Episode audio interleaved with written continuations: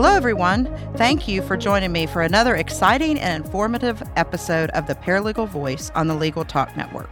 I'm Jill Francisco, an advanced certified paralegal, past president of NALA, the Paralegal Association, and your host of this episode of the Paralegal Voice. I have over 22 years of paralegal experience, and I am so excited to share my knowledge and enthusiasm for the paralegal profession with you. We have a wonderful guest for today's show, but before we welcome her, we'd like to thank our sponsors. Today's sponsor is Serve Now. Serve Now is a nationwide network of trusted, pre-screened process servers. Work with the most professional process servers who have experience with high-volume serves, who embrace technology, and understand the litigation process. Visit servenow.com to learn more. We would also like to thank Legal Inc. Makes it easy for paralegals to digitally automate tasks like business formations, corporate filings, and registered agent services nationwide. Visit legalinc.com/podcast to create your free account today. Thank you to NALA, the Paralegal Association. NALA is a professional association for paralegals providing continuing education, voluntary certification, and a professional development programs. NALA has been a sponsor of the Paralegal Voice since our very first show. Also, thank you to CourtFiling.net. E-file court documents with ease in California, Illinois, Indiana, and Texas. To learn more, visit CourtFiling.net to take advantage of a 30-day free trial. So I am so very excited today to have Cherie Crosby Wheeler as my guest today. Cherie is the VP of Corporate Social Responsibility at Mr. Cooper. Mr. Cooper is the largest non-bank mortgage servicer in the country. In this position, she is primarily responsible for diversity and inclusion strategies and integration for the entire company. She also works on government relations and state and community relations. Cherie is going to be discussing ways for you to become involved and move diversity, equity, and inclusion forward at your organization. She is going to be giving us some very valuable tips today that you don't want to miss. Hi, everybody. It's so great to be here with you all today and just sharing a little bit about diversity, equity, and inclusion. And I guess I will start with telling you a little bit more about me and my background. So I am some people say, oh, they're a recovering lawyer. I'm not a recovering lawyer. I still am licensed to practice in Texas. I have not let that law license go. And although I am in the corporate realm, I still keep one foot firmly grounded in the legal realm. I still keep up those networks. I still talk to colleagues. I still volunteer. I still speak with groups of legal professionals, like I am getting a chance to speak with you all today. So I am super excited to be here and to just talk about a topic that is near and dear to my heart. It's also what I do day in and day out, diversity, equity, and inclusion. So excited. Thank you so much. And like I said, I think it's interesting to our listeners because, they wouldn't know, I guess, that, you are an attorney. And so, like I said, you're deeply connected and familiar and still keep that connection with the legal field. So although, this is for paralegals, all legal professionals, really, we have a lot of positions and things, but, we will focus. I like to focus on the law office and the environment that, most paralegals and other legal professionals work in. So I personally, I love this topic too, and that's one of the reasons why I'm super excited to have you on today. And, I hear people talking a lot about diversity, equity, and inclusion, and there's a lot of different definitions that are always flying around. And, are they the same? Are they different? I mean, please give our listeners, if you can, just a little bit of insight on those terms and the definitions that we should be familiar with. Yeah. So here's the thing. A lot of times when people hear the word diversity, I think everyone has a picture that forms in their mind about what they think that means, what they think that is. And I want to, maybe this might be new to some people and or it might be a refresh. But in the diversity, equity, and inclusion realm, all three of those are separate topics. And you might be surprised to know. So diversity, what we hear about it is representation. It's the factual pieces of who we are, what makes each of us unique. And there's all these different dimensions of diversity, all these different slices, if you will, of a person that makes them unique. Now, a lot of times you'll hear people think about diversity and just think race and gender. And it's more than that.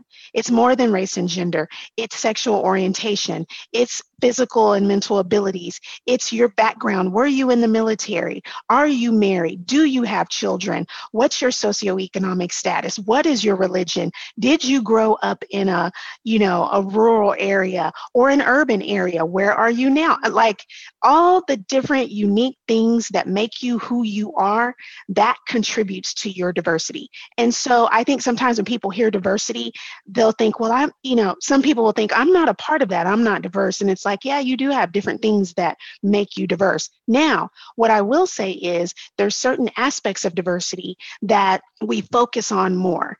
And I like to also, if you can put in your mind an iceberg, think about an iceberg. There's a part that's sticking up above the waterline, and then there's all this bigger part that's below the waterline. So above the waterline are the things of the diversity aspects that you can see. So you can see, well, you can't see people on the podcast, but if you look me up, you can see that I'm an African-American woman. I am, you know, just turned 21. Look it up. It's true. Exactly. I'll vouch for that. Exactly. You can see those things about me. But then there's all these things below the waterline. Remember all those things I was talking about? Whether or not I'm married, whether or not I have children, whether or not I was in the military, what my work background has been, what my level is at my company. Those are things that are below the waterline. There are also things that make you diverse, but you can't see them. The only way you know about those is if you get to know someone, if you talk to them, if you ask them questions, or if they share that information with you. That's how you know about that. So the things that we see, they're more visible. And that's one of the reasons for that focus on diversity, the visible dimensions of diversity. But another reason for that focus is that we know historically there has been, you know, skews in the workplace, in legal workplaces, in law firms. There still is, unfortunately. Yep.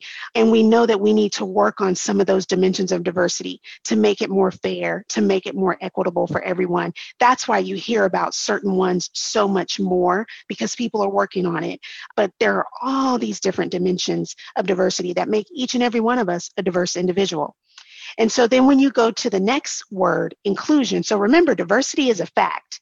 It's all these different factual, unique things about you. When you go to inclusion, that is an action. So you can't just sit back and be like, yes, I'm inclusive, and you're just sitting there. It takes action. Yep. Like you have to do something to make someone feel included. Now, here's what can happen, and I'll bring in one more word, but you take an action to make someone feel included. And we all know what that means. You go into a brand new employee comes in, a brand new paralegal comes into work, and they may not be on your team.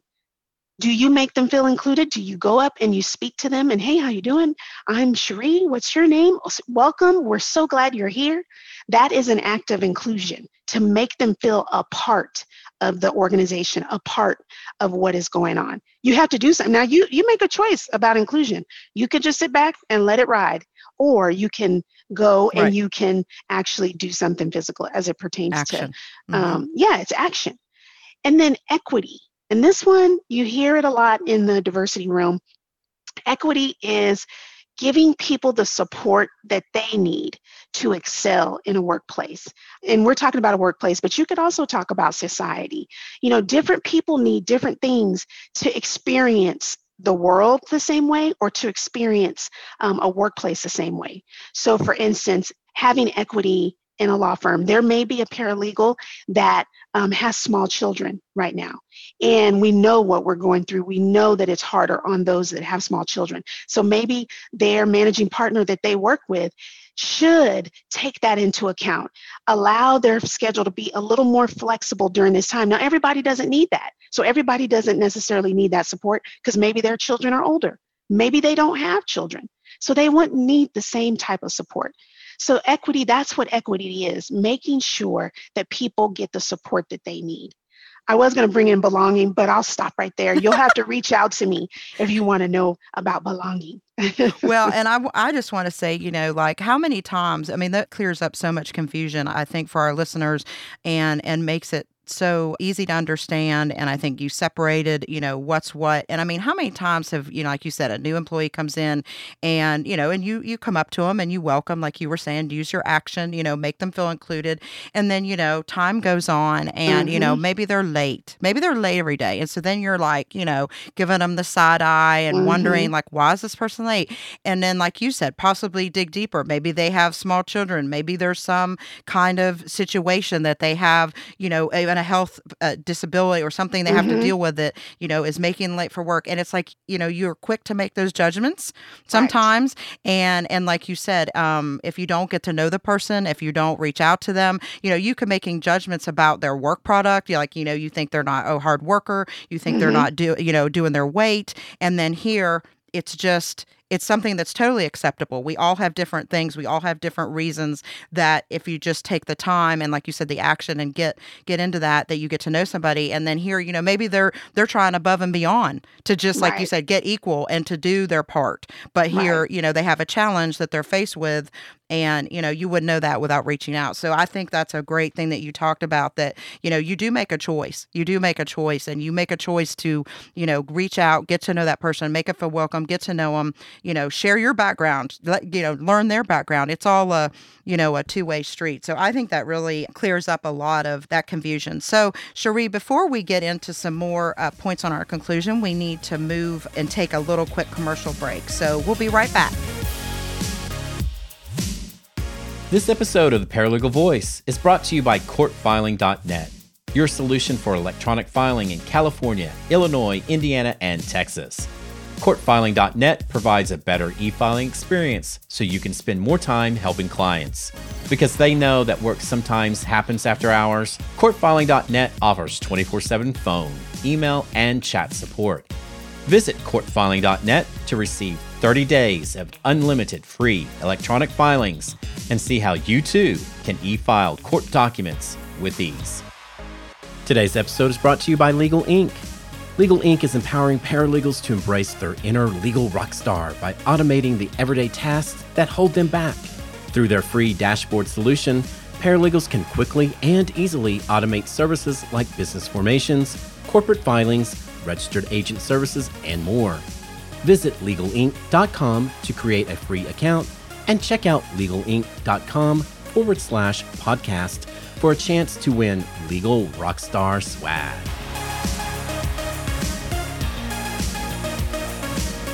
Welcome back to The Paralegal Voice. I'm Jill Francisco, and my guest today is Cherie Crosby Wheeler. And today we were just starting to really get into the meat of our discussion of diversity, equity, and inclusion. And we're going to start talking about what you can do to move it forward in your place of employment or organization. So the one thing I did want to say, just to kind of just wrap up what we were talking about, Cherie, is I work for Dinsmore & Shohl, so obviously a national law firm. And, you know, I think we have a really good DE&I program and overall environment. I think they really are being purposeful and trying to do some of those strategies and value diversity, equity, and inclusion. And I'm proud to work at a place like that. I mean, it means something to me. It makes, you know, I give them like extra points, so to speak. You know, there's so many things that people look for nowadays in an employer. And I feel like, you know, that's something that I look for. I want that environment. I mean, obviously for myself, but for others, like it's important to me that that's there for others. And I think it's also important that I feel that I see that they're doing actions, not just speaking about it or, let's say, posting it on their website. So anyway, that leads me into my next question that I wanted to talk to you about. I mean, I know you have so many great ideas. So could you please give our listeners some really specific things that they can do within their employment, you know, their place of employment, their organization, like you were saying, or just out, you know, in society to advance diversity and inclusion? Yeah, absolutely. And I just want to touch real quickly on that last topic about inclusion. If you're, remember how you said it's a choice? Yep. If you're not purposefully including and making those steps to include, you may be accidentally excluding. Yep. And we all know how that feels. And so think about that when you have the chance and the opportunity to take those steps towards inclusion, because if you decide not to, you could be excluding someone, and you may not want to do that, but that's what's happening. So as far as some concrete actions that paralegals can take in their workplaces, the first thing I want to say, so the way that we approach diversity, equity, and inclusion, it happens on two different levels.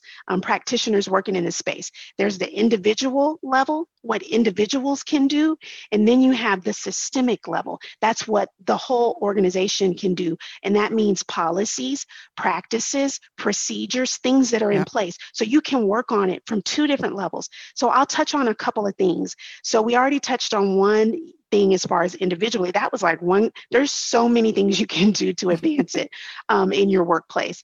If you are a paralegal that has hiring responsibilities and capabilities, you have tremendous power to impact diversity and inclusion at your organization. If you have that, you are able to make sure that the process is fair. You are able to make sure that as many people, like, cast that net wide and make sure that you can get as many different type of people to the table, because that's going to make your organizations better. So you can have, a diverse slate, if you will. Say, we want to make sure that the slate of candidates that we're looking at is very diverse. It's not all the same, it's not all Black women. I mean, I'm going to use myself. That's not diversity.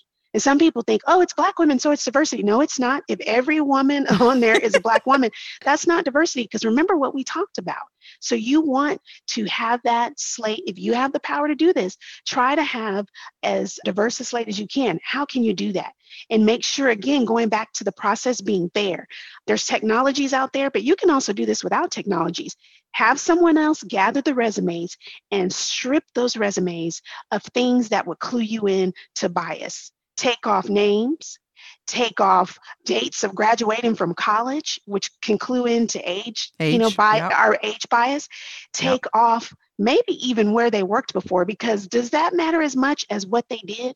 Take that off. True. Take off schools. Sometimes people will be like, oh, this person went to Harvard.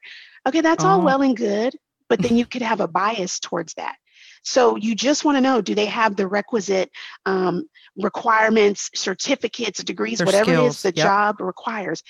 Strip all of that off in that first pass, in that very first pass. Let them give it to you and this is another strategy you can use, slate of interviewers, like not just one interviewer, have multiple perspectives that are looking at the process who are putting their input in there. So, and I know some companies do this already, some law firms do this already, but if you don't, you should. And in that first pass, look at just the skills. Look at the skills of this person. What have they done? Does it meet the objective criteria of what you need for the role? And then obviously at some point when you meet them or you see them on Zoom, you will learn some things about them. You'll see some visible dimensions of diversity. But through that first cut, you've had an opportunity to cast the net so wide and to mitigate any bias that you might have. So that's something that you can do, especially if you have hiring responsibilities. Another thing that you can do that's concrete, maybe if you don't have hiring responsibilities, maybe if you're in an organization that's not like Jill's organization that's already on the road, that they're moving forward, your organization may be a little earlier on in their journey. So what you can do is reach out and pay attention to who else in the organization may be a champion for diversity, equity, and inclusion, and get together with that person and talk about, okay, here's what, I think that we can do better here. Not saying just go straight to the top, to the manager partner right off the bat, unless you have that relationship, you might. And so if you do, that's great. But sometimes you got to get your ducks in a row. Right. If not, then get some people together with you who are like-minded and say, here's what we would like to start here. And it doesn't have to be anything big, some huge splash. Just get started on whatever it is, whether it be affinity groups. Some companies call them affinity groups. We call them employee resource teams, just to get started with one. you know, but it takes that one voice. And if you don't feel comfortable just all on your own going to the powers that be, grab a couple of other people that are like-minded, and you can listen, you can find out, you know who they are, find them, link arms together, and then work together to start building things. So that's another concrete thing I would say. Another thing I would say is start learning as much as you can, because your knowledge, then when you have the opportunity to share your knowledge, you are influencing people around you. You are, believe it or not, even if it doesn't seem like it's moving as quickly as you would like, when you learn knowledge, like everybody who's listening to this podcast today, y'all are learning. And then you can take that back. You can start sharing it, just dropping little nuggets here and there. That's another thing you can do. So, you know, it doesn't necessarily, change will not happen quickly. It takes time. But believe you me, if you are sharing your knowledge, you are affecting change. And that's powerful. So I would encourage everyone on this podcast to think about that and think about the power that you have to affect change. I'll stop right there, because I don't want to go too long. I could just keep going. Well, you're right. You could keep going, because there are so many things. And I think one of the messages that I'd like, our listeners to take away, and I know it's what you're saying, is you don't have to have anything, you know, like you said, you don't have to do all the job today. You can start out, you know, and just be thinking to yourself, you know, and then, you know, kind of gathering some ideas to yourself. And then you're thinking, okay, well, you know, I think that this person, like you said, you reach out, you learn about your coworkers. You're like, I think this person might be interested in what I'm interested in. So let's collaborate. And then you kind of get, and then that expands your more ideas. And it just kind of, I think, you know, I mean, snowballs into so many things. And here you've thought to yourself, I can't do anything. I can't make a difference. Because I think I remember when I listened to your presentation that you did for NALA, your awesome webcast, I remember talking to Carla and talking to you about, you know, like, well, I feel like I don't have that power to hire.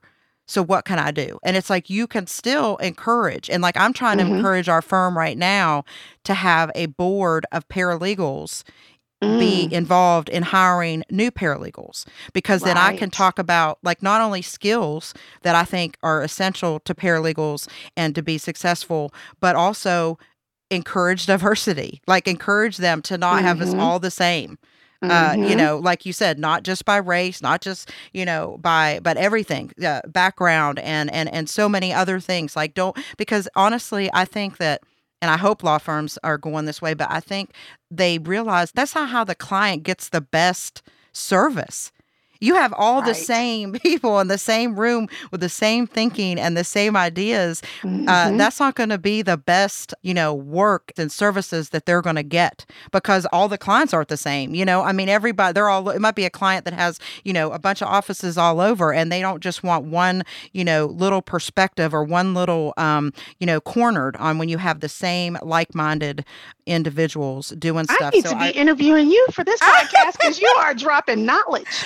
Oh, but you are right. You are absolutely right. Thank you. Well, it's just how, like I said, it is very important to me, and it's how I see it. And I just think that, you know, you can do small things and they add up to be big things before you know it. I mean, I'm always surprised when I think, gosh, you know, I didn't even think this was going to work. And then bam, and there you are. You know, okay, so we got that, and I think we're getting some valuable information. We got to take another little break to do a commercial, so we'll be right back. Looking for a process server you can trust? ServeNow.com is a nationwide network of local pre-screened process servers. ServeNow works with the most professional process servers in the industry, connecting your firm with process servers who embrace technology, have experience with high-volume serves, and understand the litigation process and rules of properly effectuating service. Find a pre-screened process server today. Visit www.servenow.com.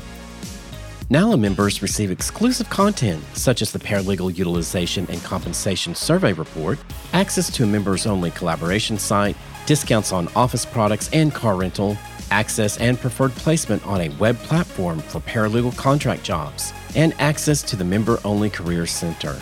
NALA members also receive discounted education and products. Join NALA today and become a part of our community. Learn more at nala.org. Welcome back to the Paralegal Voice. I'm Jill Francisco, and my guest today is Cherie Crosby Wheeler. And we were just talking about and kind of wrapping up our, we were having a great discussion on what you can do in your organization, your place of employment, you know, just, I feel like I want to include like Cherie does in society to just, you know, move these initiatives of diversity, equity, inclusion forward. So the next thing that I want to talk about is very like Cherie, you were saying things are, you know, this is near and dear. It's very near and dear to me. This is something I've strived to do even before I feel like there was a term for it, or at least before I knew there was a term for it, is allyship.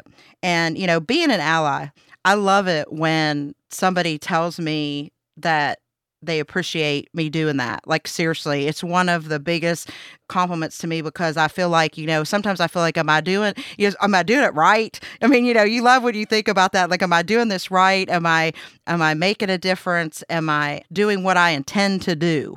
And so when somebody tells me that, I feel like, okay, I am. It's like, you know, yes, I'm doing it.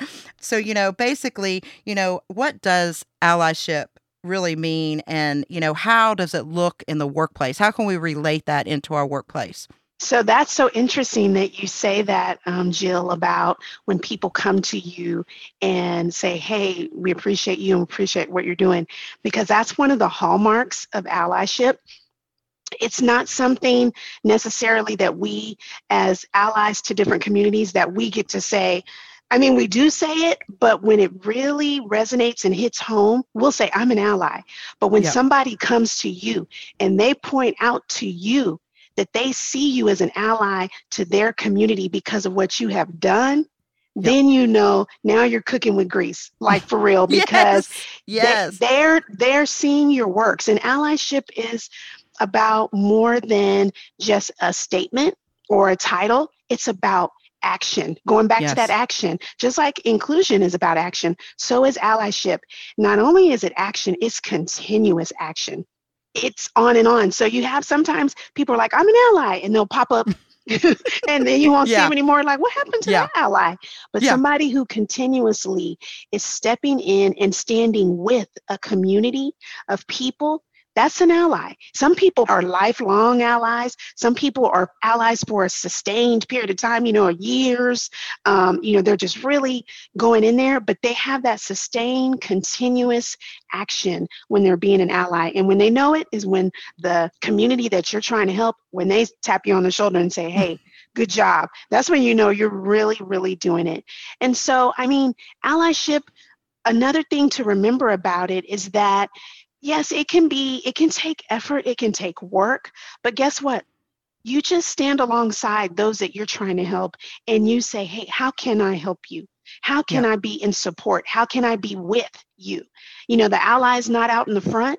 The ally is not all the way to the back. The ally is standing shoulder to shoulder. Yes. And sometimes an ally can speak up in ways and in spaces and in places to different groups of people. They can speak up in a way that the person they're trying to help can't. They don't have as much risk when they speak up. When they say, hey, wait, that's not right. Or no, let's think about this. You know, versus if the person that's in the group that you're allied with says it, it may not be received the same. So there is tremendous power, and I say a privilege, in allyship when you do it, when you step in and you say, you know what, I want to help out. And what can I do? Tell me what I can do. I'm going to go over here and I'm going to learn. That's another thing allies do. Yep. I'm going to learn for myself. I have some ideas. Now, what can I do? Are any of these ideas good? Tell me how I can help you. And if you're the type of person, which I think, Jill, I don't know you well, but I think I'm seeing from you that you're the type of person that likes to help people. Yes. So it's easy for us to slip into that allyship role because we're like, what can we do? How can we help? Yep. We want to help. And so if you're a type of person like that, which a lot of people are, being an ally, you can get into that role. And so in the workplace, here's what it looks like in the workplace. You're sitting in a meeting. Maybe y'all are, if you're a paralegal that's a litigation paralegal, y'all are having this case meeting. You know, you have a colleague, another paralegal that works on the case. Somebody, you know, the lawyers are talking, they cut that paralegal off whenever they're speaking. You can be an ally to that person. You can, and you know, maybe they are in a marginalized group. Maybe it's a male attorney that cuts off a woman attorney. You can say, hey, I think that Jill still had something to say, or she was still speaking. That's allyship too. Again, going back to, it doesn't have to be big and grandiose and, I gave $1 million. Like, it doesn't have to be that. It can be stepping into spaces and doing something as simple as that. That's allyship. Speaking up and giving credit where credit is due. Whenever you see that maybe someone is taking someone else's credit, or you see that that person may be more reserved and they won't speak up for themselves. When you step in and say, you know what, actually, it was John that wrote this brief. It wasn't me. I wrote this brief that helped us win or whatever. I drafted the first draft of it. That's allyship. Yep. Even something as simple as that. And it's just something I just want to remind everybody. It's not something to be taken lightly. If you're going to be an ally to a group of people, you need to be committed. You need to be committed. And nobody's saying you have to, but if you're going to do it, then do it right. Be committed, be all in. And so, and I tell you, it's kind of like giving, just general. When you give, the person that's giving to me, I receive just as much when I'm giving. And so being an ally, you're helping, but I think you get just as much from helping and being that ally as you do from, stepping into that space and helping another group.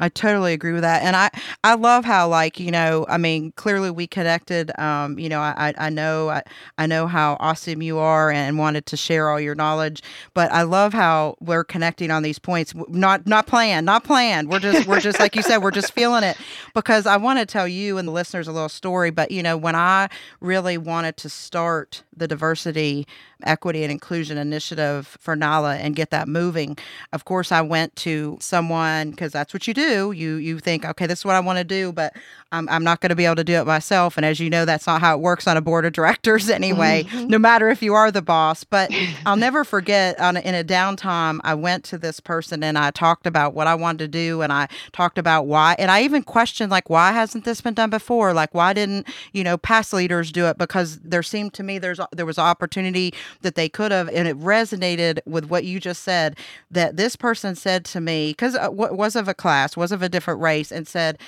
Jill, and she knew me. I mean, she knew me well, like you just said, but she said, Jill, I cannot tell you how this will be coming from you as compared to if it was coming from me. And or the others that I thought should have started it. She talked about, you people judge you and think you have a hidden agenda, because you're in a class, or you're of a certain type, or you're of it. So then they think, well, they're just doing it because that's what they are and they want to do it. And so then coming from me, it's like, oh, well, and she said the power that you will have and the influence that you will have, I love that. But I'll be honest with you. I wish you could see I'm getting goosebumps. I'll be honest with you. It hurt me. It hurt my feelings. Yeah. Because she was telling me this. Clearly I know that things are like that in this world, but it hurts when, I'm like, oh no, cause you're awesome. And you could get it done and you could do it. And it's like, she just knew that's reality, that she just was like, it was not going to work. Coming from you though, you can get it done. And so, when you said that, when people tell me that and when people say stuff like that, that is why I'm doing this today. That's why I want you on my podcast. It's why I've done things before, is because it's very important and it's not personal. It changes things and it makes you feel, like I said, you get the feeling of giving and of, being helpful and being kind. You get some of those, being charitable. All those things to me resonate when you're talking about doing this. And sometimes I think, at first I didn't really even make that connection. You don't really, until you really dig deep and you get those, like you said, those responses from people. You're like, oh, wow. And it meant so much. I thought I was just doing a good thing because it was the right thing to do. I'll be honest with you. I don't know why people didn't think it was the right thing to do, but right. I thought it was the right thing to do. You know what I'm saying? So I was podcast. Like, I got it. Whole right. I got podcast. It. That's right. I got to get this going. And I was just doing what I thought was right. And here it meant so much more and on another level to somebody that, like you said, was in that certain group, was in that certain class, was, having the struggles and, couldn't do it themselves. When you step up and you step to those people and you understand, it's it's amazing. That's all I can say. Yeah, it just involves so much more risk on their part. And so it's, you know, for you to step in, and not that it wasn't a risk for you, but maybe a little bit less. Yes. You know, so. Yes, I'm with you. And so I really like that we connect on that, because it just shows, it shows what you're saying is, I mean, it's real life examples. I mean, it's, I'm definitely with you. So lastly, you know, I'm sad that we're going to have to wrap it up, but you know, I want the listeners, because, you know, thank goodness that we got year 2021. I mean, good Lordy. We're in the downhill thing here, that we got another year. 2021 is coming on the horizon for a brand new, better, you know, can I say it again? Better. Hopefully. You know, year, you know, what do you think will be some of the important issues on diversity and inclusion in 2021? I think one of the main things, remember how I alluded to systemic and individual interventions? I think a lot of law firms and companies are focusing on that systemic piece of diversity, equity, and inclusion. Like, they're understanding that to make, you're working on both pieces, but a lot of times we've been working on the individual. Yep. And now you really have to get, if you want to see change, real change, you're going to have to get into the systemic. And I know that word right now is a little laden. Some people are like, systemic, oh, you know, they don't believe. But again, systemic is policies, practices, procedures, unwritten policies, written policies, taking a look at those. And there's organizations that, if you're really serious about this, and there are a lot of organizations that are, they're going to be taking a look at how they operate and what they're doing, so that they can make their law firms more equitable, make their law firms more representative of the clients. You said something, I mean, you are right. How can you serve your clients well if you don't have as much thought, all the different thoughts coming in there? Somebody might have a super outstanding thought and they're not even at the table. And so, you know, that is important to clients, you know, for law firm clients. And I think law firms, they've been thinking about it, and I think it's still going to be on their mind in 2021, and you're going to see more focus on that systemic work. I think you'll still see the focus on representation and trying to increase it. You know, in particular, you'll have, you know, with respect to, I know in the paralegal ranks, going back to when we did our presentation for NALA, that, you know, the paralegal ranks are not as diverse when you're looking at gender as they could be. You know, so that's like, well, I mean, is that something? We do need some men. Right. Is that something to work on? Some of the best paralegals I worked with, there were some gentlemen, there were only a handful of them. And I was like, where are you? They were good though, but there were only a handful of them. Yeah. So that's something that could be worked on. And that's a representation piece in the paralegal profession. You know, and in law firms, all up and down, they have gender work to do. They have race work to do. They have different abilities work in that space to do. Just, there's a lot. So there's going to be that continued focus on representation. I think another thing that's going to start happening is you're going to see, because I know there's some platforms out there right now. So, you know, you have like Glassdoor that you can go on and you can say, this is what's going on with my company. And there's this rise of new platforms that will start to grade employers on their diversity, equity, and inclusion work. Oh, wow. And we haven't really seen that before. And now they're coming in right at this time when there's a lot of focus. And so some employers are going to have a light shined on what shown on what they're doing. And they're going to be like, well, wait a minute. Whoa. I mean, because there's all I wasn't ready. There's all these technology platforms that are coming on board right now. And I think that's the next, you know, that's some of the next wave that I think law firms and corporations should get ready for, if you're not already thinking about it. Like, okay, we're going to be graded on some of this externally. Like, people are really looking. We can't just keep it to ourselves anymore. We're going to have to work on it, and it's going to have to be something that's real substantial, you know, not just we put it on our website and we're not doing anything else. So no, I agree with you that. And I think too, it may even play into, I think nowadays, you know, competitive, like when you're looking to go somewhere, I mean, especially, you know, you're out of law school and you're like, you know, thinking about where you want to go. It's like looking at, I think that's what people are going to start looking at, because, you know, you can only, you know, insurance, time off, you know, paid holidays, you know, all that stuff only goes so far. Right. There's more, I think companies are offering more and more things. And I think this is a place. And one thing I love that Dinsmore does, I mean, like, that we have a chair, of course, of the, like you were calling it, the affinity committee and stuff. And, you know, they'll have quotes, or he'll, you know, circulate things. And the one thing that I love, it's like, you know, he talks about how it's really changed the culture of the firm. And it's not just, you know, you're really, you're not just talking the talk, you're walking the walk. And it really is making a difference, because they can see the people that are coming and wanting to work there. Yeah. And let me tell you, I still talk to law school students. I mentor them. And I told them, the ones that are interviewing, I'm like, ask them. Ask them what they're doing in this space. Look at the law firm. See how the people who are interviewing you answer the questions. I mean, because especially if they have like multiple places they could go, if they're really good students, then this might be something that makes the difference in the talent that you bring in. So I've been telling them, hey, ask them the questions. You're interviewing the law firm too. That's right. It works both ways. And you know, like I said, you can tell by the people that are coming that want to work there. And then also they feel welcome. I mean, that's why they're wanting to work there, is because that's already been projected. The firm is already like changing the culture, changing and projecting that culture. And also, you know, on the other side, you know, what they're doing, but what they're not going to be tolerating, what's not going to be tolerated, and what they're not going to be, you know, promoting. You know, it's really interesting, I think, where we're headed. And I like all the things that you said that's coming up, because, you know, on the horizon for 2021, I think I love that. I had not heard that about the grading. You know how it is every time somebody steps up and there's going to be grading, you know, as soon as you get that rating on Google, you're going to. Yeah.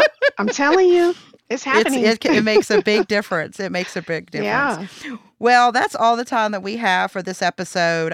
Cherie, thank you so very much. Thank you for being my guest today. I mean, you discussed so much valuable information, and I love how you gave some little teasers that, you know, people can reach out if they would like some more information. Because let me tell you, folks, I know that Cherie is full of very useful information on this subject and many others, I'm sure. But if the listeners would like to get some more information, follow up, you know, get in touch with you, what is the best way that they can contact you? I'm an avid, you know, super user of LinkedIn. So that's how you can, how you can reach me. I check it every day. And I would also say too, if you're in a law firm that has, like Jill's law firm already has diversity things happening, get involved. And if you're at one that doesn't, start to think about how you can get it going. If you're at a law firm that has a chief diversity officer or a partner that works on diversity and inclusion, or a head paralegal, or whatever the case may be, start to talk to them and get involved. Raise your hand and get involved. I promise you, your effort will be worth it, because you are making the workplace a better place. You're making your law firm a better place. You're making the world a better place. And I'm not saying, you know, it's not, that's not something cheesy. That's true. You are. So get involved. Thank you so much. That's great advice. And like I said, thank you so very much for joining me today. I really appreciate it. And, you know, I make my little list of people that, you know, so I'll be bothering you again.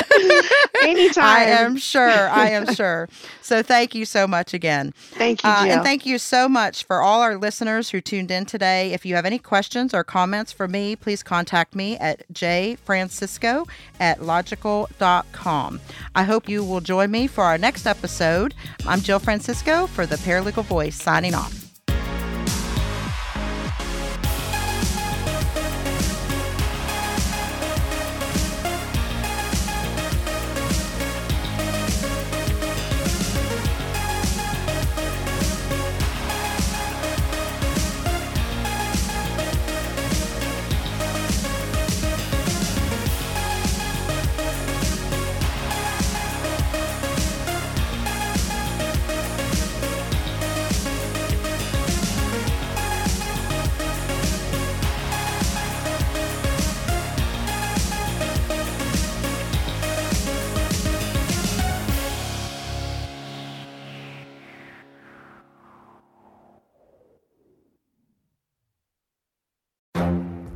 The Lunch Hour Legal Marketing Podcast, your resource for the tips and tactical advice you need to grow your business.